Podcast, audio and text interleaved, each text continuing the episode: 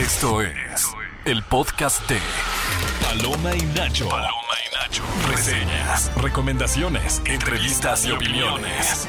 Paloma y Nacho, solo para cinéfilos de buen gusto.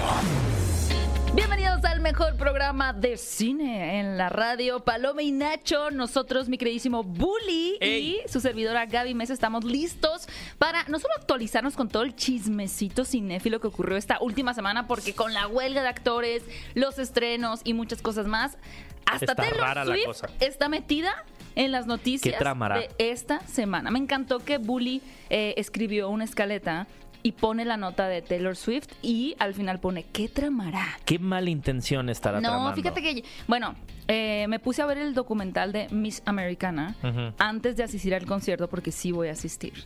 Y ya me está convenciendo otra vez. No me estoy convirtiendo en Swiftie, pero no pude ir al concierto Cuidado. si no me sé sus canciones. Cuidado. Mucho ten miedo. cuidado, ten miedo. ten miedo. Y hablando de miedo, déjenme les digo que faltan ochenta y siete días para Halloween. Voy a empezar con mi recuento. Cada semana les voy a decir cuántos días faltan Eso para Eso me gusta Halloween. Más que el chiste de qué rápido se ha pasado el año. Ah, o sea, me bien. gusta más esta tendencia de, de cuenta regresiva hacia Halloween. Ajá. Que también, además de Taylor Swift, me estás empezando a convencer con todo esto del terror, lo spooky. Claro. Ahora que tuve la oportunidad de ir a Disneyland, ya se empezaban a ver las calabazas, Mickey, Spooky. Dije, ay, como que esto me está trayendo. Pero a un grado infantil. O sea, a mí no me gusta uh-huh. el terror como esa película que va a llegar próximamente a cartelera de sí. háblame. Pero es que tú, a ver, tuviste no una oportunidad si única, eso. o sea, pudiste conocer cosas de la Haunted Mansion. Eso no lo va a tener nadie jamás en la vida. Qué envidia. No, sí. De verdad. Como saben, está todavía en cartelera la película de Mansión Embrujada. Ah, bueno, si van a ver la película, van a ver una historia que se basa en la atracción con sí, cosas exactamente. increíbles. ¿Cómo me divertí con esa película? Me divertí mucho. Ustedes, si no la han visto, es una opción. Ahorita que dice mi querido Bully, ¿cuántos días faltan para Halloween? Es una opción spooky, terrorífica, pero para toda la familia. Y bueno, hablando de cosas para toda la familia, eh, esta semana se celebraron... Fue el día de Spider-Man. ¿Cuántos años tenemos ya con Spider-Man? Muchos. Hay muchos. Muchos, entendiendo que un gran poder conlleva una gran responsabilidad, sí, ¿no? Sí, totalmente. Y por eso también Ajá. queríamos darles la nueva encuesta, o primero los resultados de la encuesta. Les de la voy a decir, pasada. justo hablando del estreno de Mansión Embrujada, les voy a dar los resultados de la encuesta a de ver, la semana venga. pasada, que era la pregunta: ¿cuál de estas otras películas basadas en atracciones de Disney es su favorita? Las opciones eran La Torre del Terror, que mucha gente estaba confundida en los resultados, porque nos empezaron a comentar, es que la torre la acaban de hacer, pel- no, no, no, La Torre del Terror sí existió una película hace es que muchos, muchos años en televisión. Ay, no tantos, como veinte, bueno. Tú solita te contestaste. Sí, yo tenía como trece, ok. Ajá. Bueno, Piratas es que para de... mí muchos, muchos años, es como en los sesenta, en no, los no, cuarenta. No, ay, veinte años. Ya, yo ya le tengo que mover. Cuando los millennials éramos, si le tienes que hacer scroll, para buscar mi edad. ¿Cuándo cumples años si le haces scroll, scroll? scroll, y scroll. Qué gachos, pónganlo en el dos mil, un, un número medio, qué abusones. También estaba de opción Piratas del Caribe, uh-huh. Tomorrowland y Jungle Cruise. Creo que las últimas dos que dije, no mucha gente las recuerda, porque claramente la ganadora indiscutible es Piratas del Caribe, del cual uh-huh. se rumoreaba que iba a haber una nueva entrega, un reboot completo de toda la franquicia. Es verdad. Pero al parecer no ha habido como más noticias. Yo con el dedito levantado, pero además me refrescaste la memoria porque no recordaba esta noticia. Iba a estar protagonizado por mujeres. Claro. ¿Y no era Margot Robbie la protagonista? Sí, Margot Robbie era ya. la nueva Jack Sparrow. Claro que veo a Margot Jacka. Robbie. Es que Margot Robbie siento que es muy camaleónica, a pesar de que tiene estos rasgos como hiperfemeninos, que es güera, delgada, tez blanca, como bastante estereotípicos, ¿no? Uh-huh. Como la Barbie estereotípica. Ha tenido roles que son bien diferentes, como Tonya Harding, que es esta patinadora. ¿Es el de esta generación? Pues la verdad es que sí, ¿eh? Porque Harley Quinn, uh-huh. Barbie, uh-huh. bueno, sale también en, en El Lobo de Wall, Wall Street. Street. Y ha tenido como diferentes personajes en donde ves cómo ella sí logra transformarse en otros. Hay Tania, que es casi casi una Esa película ya la de terror. Mencioné. No, no, pero es que yo le decía que ahí sí me da miedo ella. Sí me da miedo, pero sí la veo en Piratas del Caribe. Pero bueno, y tenemos la nueva encuesta también para ustedes. Eh, no, mejor antes de la encuesta, ¿saben qué? Les vamos a decir el tema de este programa. Porque está picante el tema de esta semana. Pónganme música de los aliens, porque los marcianos llegaron ya y llegaron marchando cha-cha-cha. Bailando cha-cha-cha. No, aquí la marchan, ay, como la marcha imperial de Star Wars. ¿Cómo tomaste la noticia y cómo tomaron ustedes que nos escuchan la noticia de que se confirmó, de cierta forma, lo que ya todos sabíamos? En una testificación en el Congreso de Estados Unidos. Que existen... o que se ha tenido contacto con los extraterrestres. Y que el gobierno de Estados Unidos posee material orgánico, biológico de esos extraterrestres. ¿Cómo te sientes con esto, mi querido Bully? Ay, te llegó, da igual, ¿no? Del uno al diez, ¿qué tanto te importó? Llegaron tarde, llegaron como diez años tarde. A ver, a mí no, si no, no me vas más. a dar... ¿Qué, no, ¿Qué me vas a dar? O sea, esa es mi pregunta a los aliens. ¿Qué van a venir a darnos acá? ¿Algo para el calentamiento global? ¿Van a arreglar ahí los problemas de la migración? ¿Qué, Pero qué tienen va? mucho tiempo aquí, además. ¿Van a arreglar lo de la huelga? A mí que no me vengan Van a arreglar la huelga con lo de, de los Skrulls, ¿no? Van a donar dinero al S A G. Sí, o sea, van a destruir el S A T. O sea, ¿contra quién se van a ir los aliens? Pero a ver, además creo que es bien interesante cómo a través de la cultura popular, con películas como Marcianos al Ataque, como Señales, Esa con caricaturas de marcianos que hemos visto desde el marcianito de Bugs Bunny, sí. Nosotros abrimos los ojos, ahí con el scroll, scroll que nacimos en el ochenta y nueve, en mi caso tú en el noventa, y ya existían los aliens. Claro. Entonces el que vengan a confirmártelo es como, mmm, cuéntame algo nuevo. Pues llevo esperando ¿no? los treinta años. Pero queremos saber el tema del día, ¿cuál es su película favorita que tenga aliens? aliens Oy, involucrados. A mí... Y aliens también puede ser depredador, ¿eh? Y alien. Yo voy a decir Arrival. Uy, esos son lindos. Les enseñan su lenguaje y todo. Y la que más me ha dado miedo, Marcianos, Marcianos al ataque. ataque. Es horrible. Porque aparte eran como hipersexuales. Sí, muy. Es como que eran cerdos, niños, eran unos cerdos. Eran puercos. Ajá. Entonces, no te, de niño te impactaban no solo porque eran malvados, sino porque era, era como muy transgresor, ¿no? No era una película para niños. No sé por qué la vimos en nuestra infancia, la verdad. Es que lo transgresor que tenían es que no tenían ética. O sea, no tenían como... No se regían bajo la misma bajo moral la misma humana. Moral la humana. Misma, no eran cívicos. Entonces era como, sí, ponerle la cabeza de una señora a un chihuahua, ¿no? Ya, bueno. Y hacían experimentos. Entonces era como todo este tema de, sí, estos no tienen moral. Pero muy bien por Tim Burton. Lo hizo muy bien. Me sorprende... De verdad, yo descubrí muchos años después que era de Tim Burton. Es la época dorada de Tim Burton. Claro. Completamente. Pero bueno, queremos que ustedes también nos escriban a través de las redes sociales, en las cuentas de Exa, arroba ExaFM en Twitter y también arroba Cinépolis. ¿Cuál es su película favorita que involucre un alien? Creo uh-huh. que Alien también es una gran película. Y Ay, ahora que estamos miedo. celebrando, eh, el martes primero de agosto se celebró el Día de Spider-Man. Y por eso tenemos la nueva encuesta de la semana, que es... De las producciones de Spider-Man, ¿cuáles prefieres? ¿Las animadas o las live action? Las de humanos. Las animadas. cien por ciento. Las series animadas, las películas animadas. Mil veces. Creo que yo también. Pasaban una por M T V, que era como en tres D. No sé si te acuerdas, no sé si la veías. Sí. Esa era muy buena. ¿Sabes cuál es mi problema con las de live action? ¿Tobey Maguire? No, Tom que Holland. Siempre, no importa quién sea, si Andrew Garfield, Tobey Maguire o Tom Holland, siempre lo idealizan. Y me termina fastidiando el fanatismo que tienen por estas personas, que son seres humanos, que solo les tocó interpretar a Peter Parker, pero los ponen como en un estandarte donde no pueden continuar con sus vidas porque ya son Spider-Man, y el fanboy de Spider-Man me cae muy mal. Ok. O sea, le estás hablando al noventa y siete punto cinco por ciento de la población. Claro, y yo empecé siendo así, o sea... ¿Tú eras fanboy de Spider-Man? Súper fanboy de Spider-Man, hasta que me di cuenta de lo tóxico que era. Todos los fandoms son tóxicos. Depositarle tanto a estos tres actores que, pobrecitos, ahora vemos a Tom Holland en severa crisis depresiva. Le está pasando bien mal, solo porque de verdad no lo sueltan.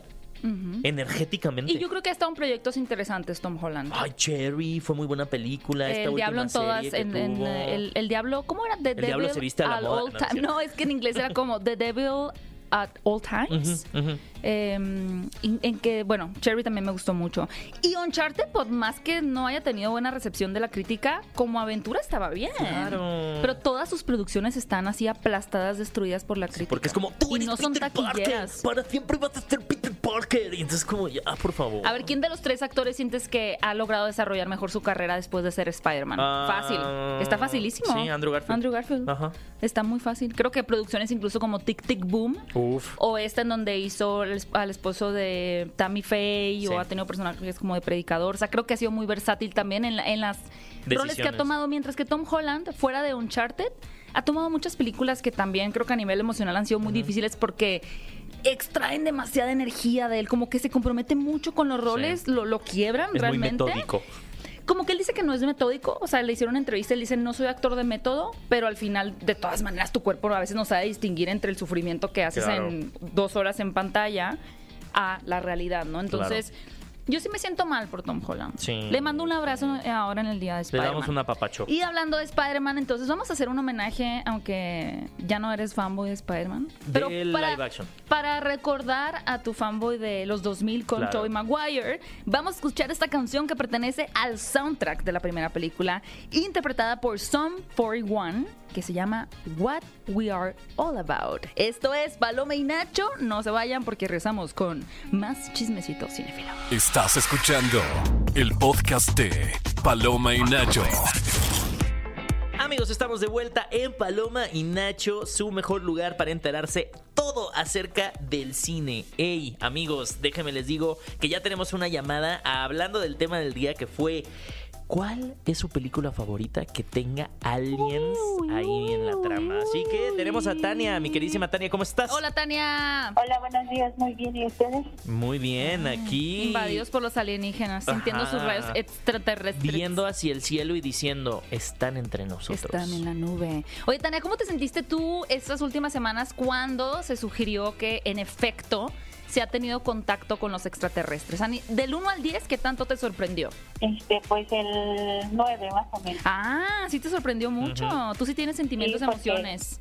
Sí, porque yo decía, o sea, si hay alguien que nos vigila. O sea, tú los ves como entidades malévolas, entonces. Sí, sí, malévolas. Sí. Ah, y, me gusta. Sí, influenciada sí por las películas, seguramente, claro, ¿no? Sí, nada más que, este, pues...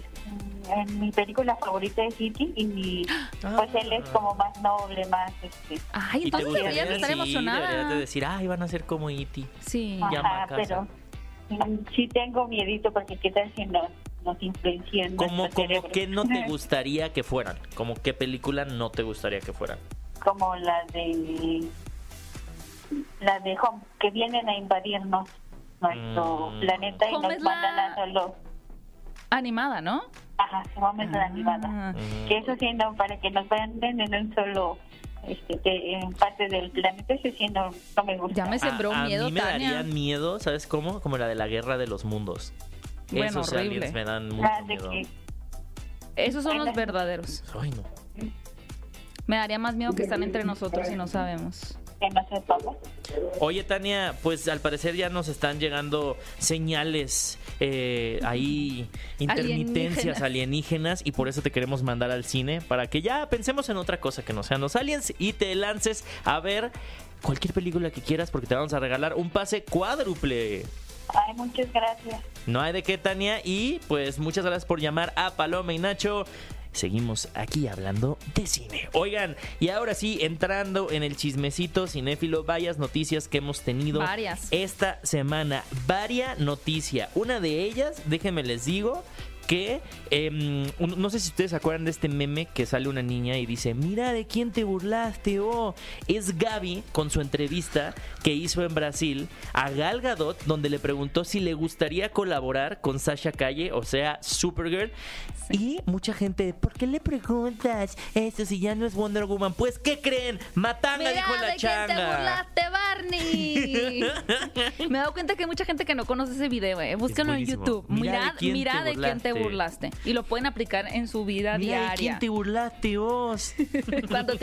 Justo tuve la oportunidad de entrevistar a Gal Gadot en una alfombra roja y la verdad es que Gal Gadot, esto fue hace unos tres meses más o menos, en todas las apariciones que hacía en público en este evento en Brasil, hacía la señal de la Mujer Maravilla, cruzaba los brazos con los claro. puños y todo, y yo dije, claro, ella sigue en este personaje de yo sé que para ustedes yo, yo soy, soy la, la Mujer Maravilla. Maravilla, así que aquí está.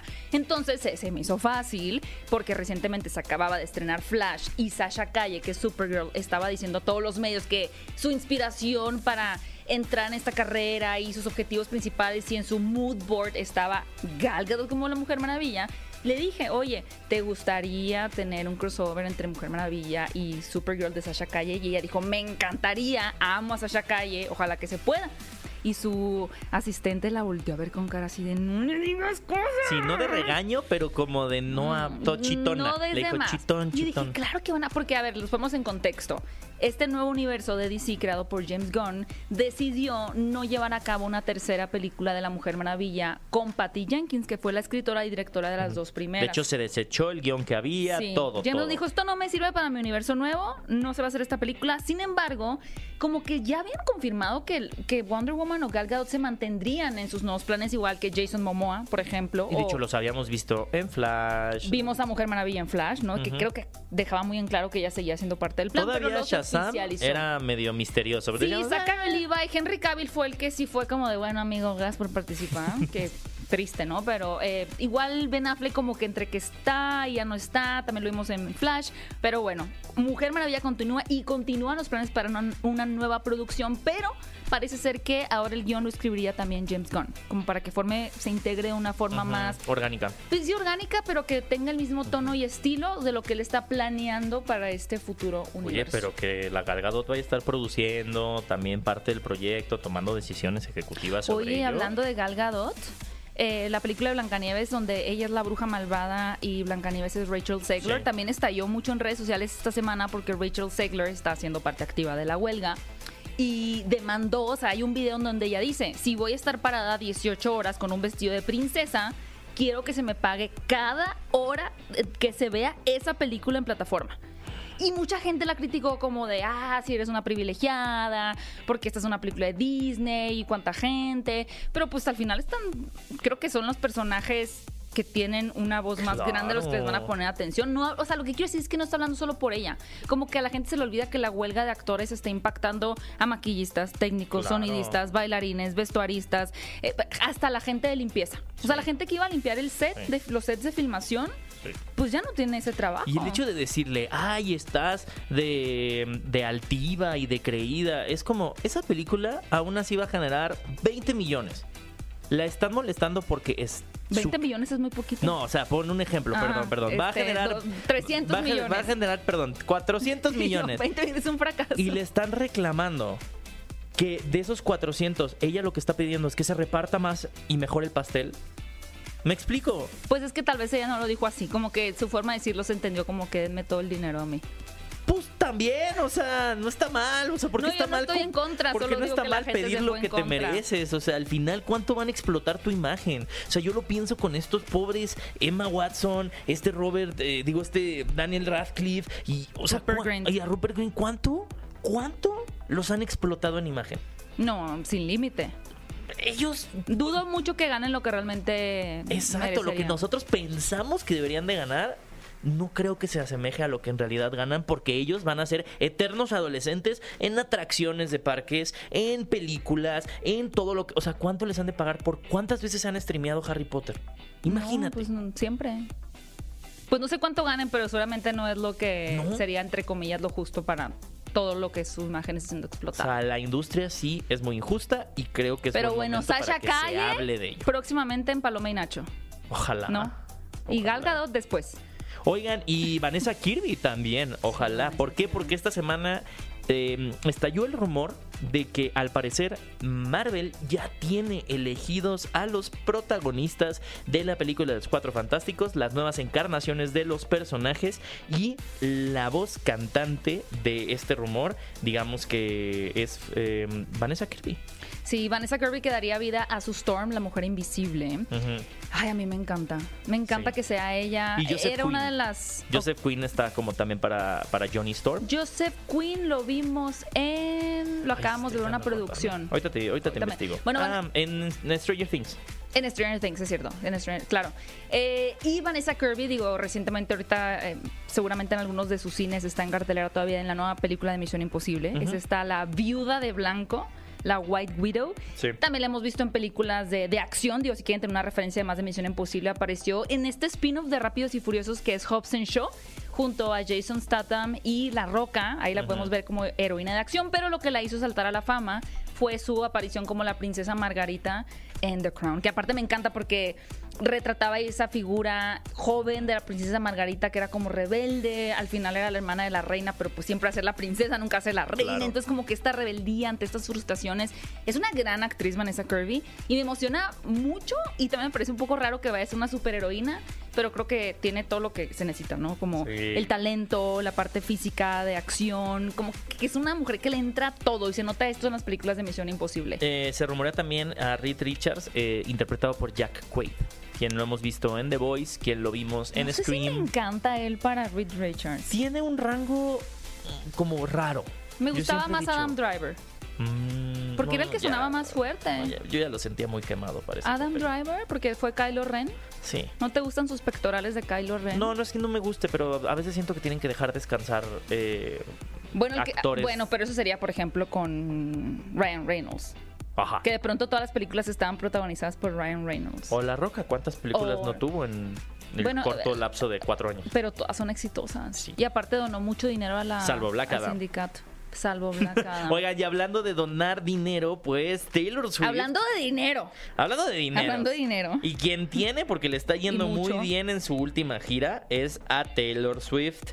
Y precisamente eh, reportan que eh, repartió bonos por más de cincuenta y cinco millones de dólares. Bonos de cincuenta y cinco millones de dólares. A las personas detrás de su show. Y además se solidarizó con la huelga de Hollywood. Y lo que además estuvo bien interesante es que, claro, a ver, estamos empezando a ver este movimiento de huelgas, tenemos la de los guionistas, tenemos la de los actores, quizá próximamente se forme un sindicato de animación, también se está hablando de un sindicato de efectos especiales, y estamos hablando de una industria que al final forma parte de producciones audiovisuales, y un concierto, eso es, es una producción que requiere a la gente que pone las luces, los tramoyistas, el sonido, los ingenieros, los vestuaristas, los maquillistas, los bailarines, es como una película tal cual, ¿no? Entonces, ante esa situación, parece ser que es lo que impulsó a Taylor Swift a decirles, oigan, yo sí estoy muy agradecida con su trabajo, no quiero que nadie aquí se me empiece como que a, revol- a alborotar el gallina. Dinero, Ajá. cincuenta, ¿cuánto dijiste? ¿cincuenta millones de dólares? Es lista la muchacha. Pues yo mucho eh, cincuenta y cinco millones de dólares. Repartió es es, esos bonos. Pero lo que es súper interesante es que la gobernadora de California le, le, mandó una, le mandó una carta pidiéndole que se solidarizara Ajá. con eh, los hoteles, porque al parecer los hoteles también están exigiendo ahorita en Los Ángeles, en California, mejores condiciones. Entonces, cuando un cantante da un concierto en una ciudad, en este caso Los Ángeles, obviamente se genera una derrama económica, pero también los cuartos suben de precio porque hay gente que viene a visitar sí. otras partes. Ellos y las querían, condiciones laborales de la gente que trabaja en esos hoteles no suben. Exactamente, claro, o sea, es igual. Entonces, ellos le pedían que no hiciera el concierto, que fue ayer. Ajá, ajá. O sea, sí lo hizo. Entonces, no sé, fue como yo, que gracias por invitarme a Soli. Pero pues, de nuevo, yo no les digo, aguas tampoco. Con la muchacha. ¿Pero por qué? Ay, ¿tendría que haber cancelado su concierto? No, no, para no, nada. Es una, es una maquinaria muy grande. setenta mil personas que van a asistir. Y sobre todo creo que lo que ha demostrado es que todo esto es como un dominó. Entonces, eh, mueves una pieza y afecta a todas las demás, ¿no? Y el hecho de que Taylor esté intentando, Tay Tay, para los amigos, está intentando mantener a su equipo más cercano, sí. sólido, eh, pues obviamente también abre la cloaca de otras cosas que hay alrededor, en donde también yo creo que no puede tener ojos y manos en pues todo, no. ¿no? Porque el sistema es el que podrías decirse que está afectado en general. No, todo y ella el no sistema. Puede solucionar todo eso, pero creo que hasta el momento con la huelga de escritores y actores, eh, California creo que ha tenido una pérdida uh-huh. de dos punto uno mil millones de dólares wow. por la gente que ha dejado de trabajar y ha dejado de claro. generar. Y pues esto, amigos, apenas el empezó. El hecho de que la gente deje de, de recibir ingresos significa que la gente deja de gastar, que la gente deja de gastar en movilidad, que por, lo, por ende las ciudades pierden dinero, uh-huh. que por ende el turismo no solamente es el afectado, sino todas las industrias alrededor. Así que para pensarse. Y regresamos en Paloma y Nacho porque todavía hay más chismecito. No, ya no hay chismecito. Ya no, fue vamos mucho. A contar un último chisme que es secreto, así que por eso tienen que ah, aguantarse. Okay. Ah, bueno. Para regresar y que les contemos también los estrenos que llegan a la cartelera de Cinépolis. Esto es Paloma y Nacho. Estás escuchando el podcast de Paloma y Nacho. Lo más reciente del cine. Paloma y Nacho. amigos, estamos de vuelta en Paloma y ¿Cuál Nacho. Era el chismecito extra? Me quiero enterar. Eh, pues el chismecito es que... Eh, a ver, te estás inventando chismes. Pues a Paloma y Nacho le vamos a Wendy. Wendy va a ganar la casa de los famosos. Quedamos que no ibas a mencionar nada de eso. Yo te puedo asegurar... El productor está feliz. Yo te puedo asegurar que Wendy saliendo de la casa de los famosos va a ser una película. Oye, pero Estoy yo me enteré seguro. que le habían hecho brujería, ¿viste? Me salió en un video a mí en YouTube. Oigan, y hablando de brujería, uh-huh. tenemos Venga. a nuestra brujajaja, uh-huh. que va a venir el próximo miércoles en, en nuestro podcast de Paloma y Nacho, así que no se pueden perder ese episodio especial que tenemos acerca de la película Háblame, que va a dar mucho, mucho sí. de qué o, hablar. Recuerden para este título, Háblame, va a ser conversación fuerte, uh-huh. amigos, en, en sí. en X. Liz ya no se llama Cerón Twitter. Va a estar con nosotros, que es bruja y estandopera. Así, Así que es. no se lo pueden perder. ¿Cómo no se pueden perder? Ahora sí, la tumba de estrenos que tenemos. No, pero esta muero de ganas de verla. Nos tenemos que ir a verla saliendo de este programa. Megalodón dos. Fíjate que voy a ser muy honesta. Ajá. Y usualmente a mí no me gusta retractarme de las cosas que digo sí. en mis eh, opiniones sobre películas. Sí. Porque luego siento que abro la puerta que me digan, vas a cambiar de opinión. Sí.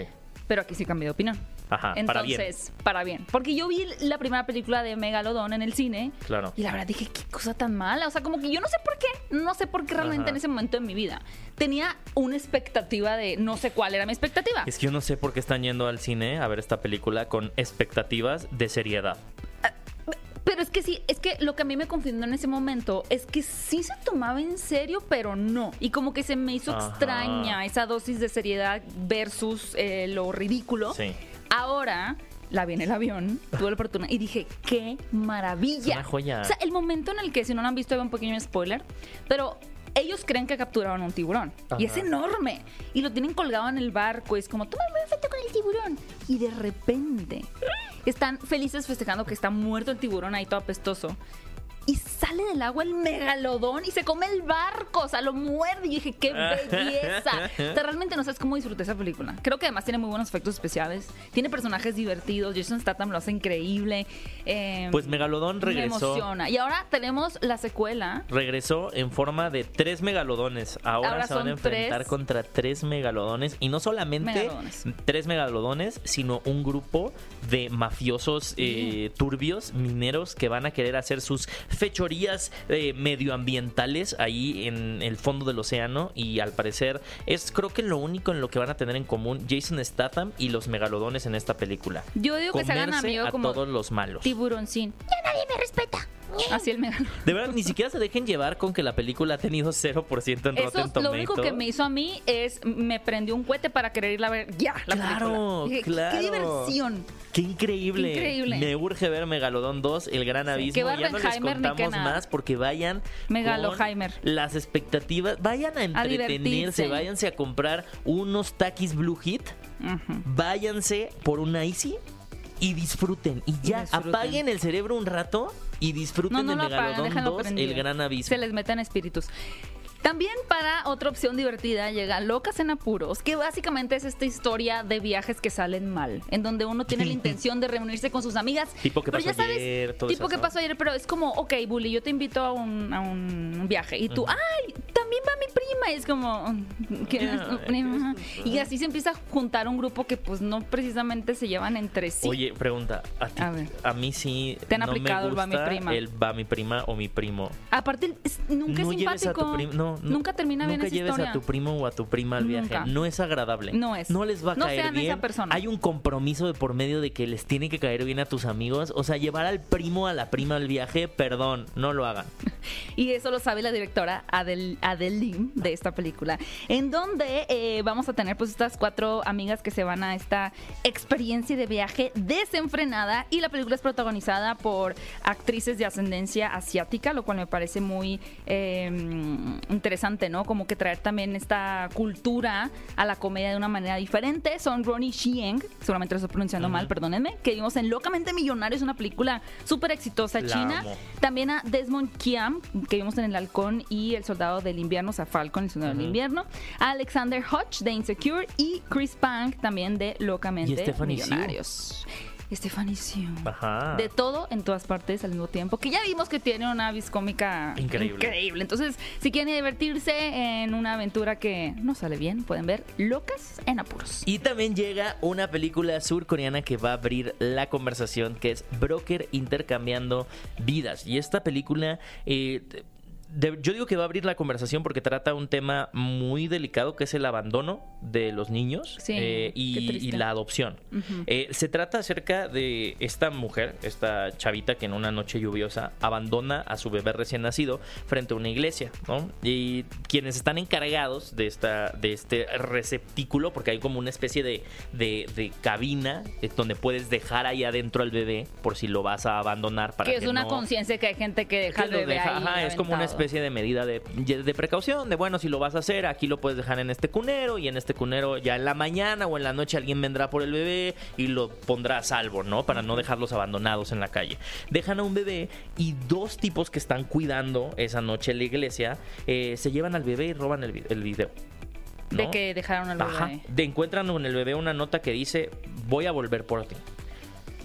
Por azares del destino, esta mujer decide arrepentirse e ir a buscar al bebé mm. al siguiente día, y en la iglesia le dicen, pues no, no tuvimos reporte de que llegara un bebé. Y ahí es cuando descubre el negocio turbio que tienen estos dos señores, que es vender a los bebés a padres que por temas legales, y ahí hay también un tema que abre mucho la conversación, no pueden adoptar. Okay. No son parejas que se les ha prohibido adoptar porque a lo mejor eh, no se pudieron, no pudieron demostrar tal cosa, ¿no? Entonces buscan familias que en verdad vayan a cuidar a los bebés bebés y los venden a que el bebé vaya a crecer en un orfanato, porque uno de ellos creció en un orfanato. Entonces, a partir de ahí, la madre de este bebé los encuentra y les dice, bueno, si lo van a vender, me les uno, ¿no? Y ellos empiezan toda una travesía que se asemeja mucho a una película tipo Little Miss Sunshine. O sea, que la verdad es muy estremecedora y hasta un cierto punto llega a ser una historia muy linda, en donde cada uno de estos personajes, en búsqueda de encontrar a los papás correctos para venderle al bebé, van a descubrir qué significa la familia, qué significa ser madre, qué significa ser padre, qué significa ser hijo. Quiero que al final Está se quede ella con el bebé. Ah, pues tienen que ir a descubrirla con Broker Intercambiando Vidas, porque es una de las propuestas surcoreanas que en verdad vayan a verla en familia, les va a abrir mucho, mucho mm. la conversación. Vamos a hacer nuestra lista entonces de qué películas ver con quién. Esta película de Broker es, es para en ver familia. en familia. Para abrir la conversación, para irse a cenar después, okay, y platicarla. Eh, en pareja pueden ver Megalodón. Claro, sí. sí. Y con amigos, Locas en Apuros, ¿qué tal? Pues sí, ¿no? Porque te asemeja, sí, el viajecito de amigos, ¿quién, ¿qué pasó ayer? Sí, para que, los, para que se animen luego a organizar su propio viaje desastroso. Oigan, y también les recordamos que ya está la preventa de Sonido de Libertad, uh-huh, y también la preventa de... Tortugas Ninja Caos Mutantes. Tortugas Ninja Caos Mutantes. ¡Qué emoción! Ya va a ver mañana y les estaremos contando también la próxima semana qué tal, qué esperar de esta película. Estás escuchando el podcast de Paloma y Nacho. Pues Taylor Swift está facturando muchísimo y Vanessa Kirby va atrás de ella junto, uh-huh, a La Roca, pero quien no le están llenando los bolsillos de dinero es a Toei, porque la película de Caballeros del Zodíaco es quizá uno de los más grandes fracasos en lo que va del año. Es que están viendo y no ven.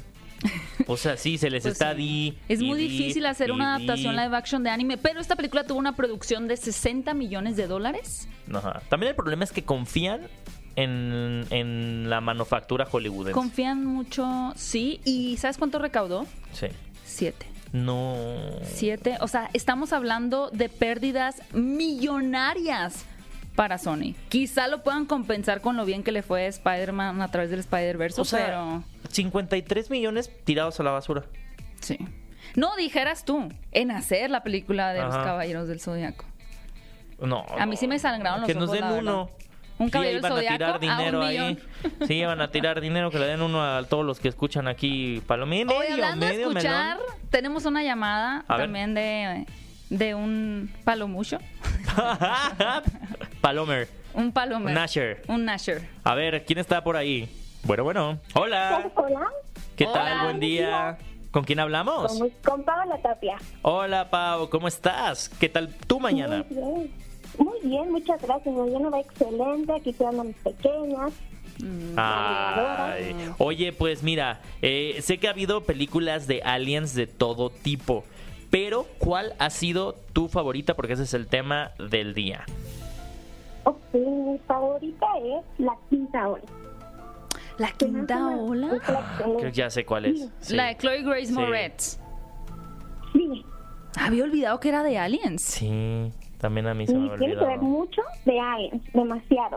Uh-huh. Y tiene mucho parecido con lo que ha pasado en la actualidad, y en especial porque justo en la última oleada se presenta una pandemia de una cepa modificada de influenza muy parecida a lo que vivimos wow. en el dos mil veinte.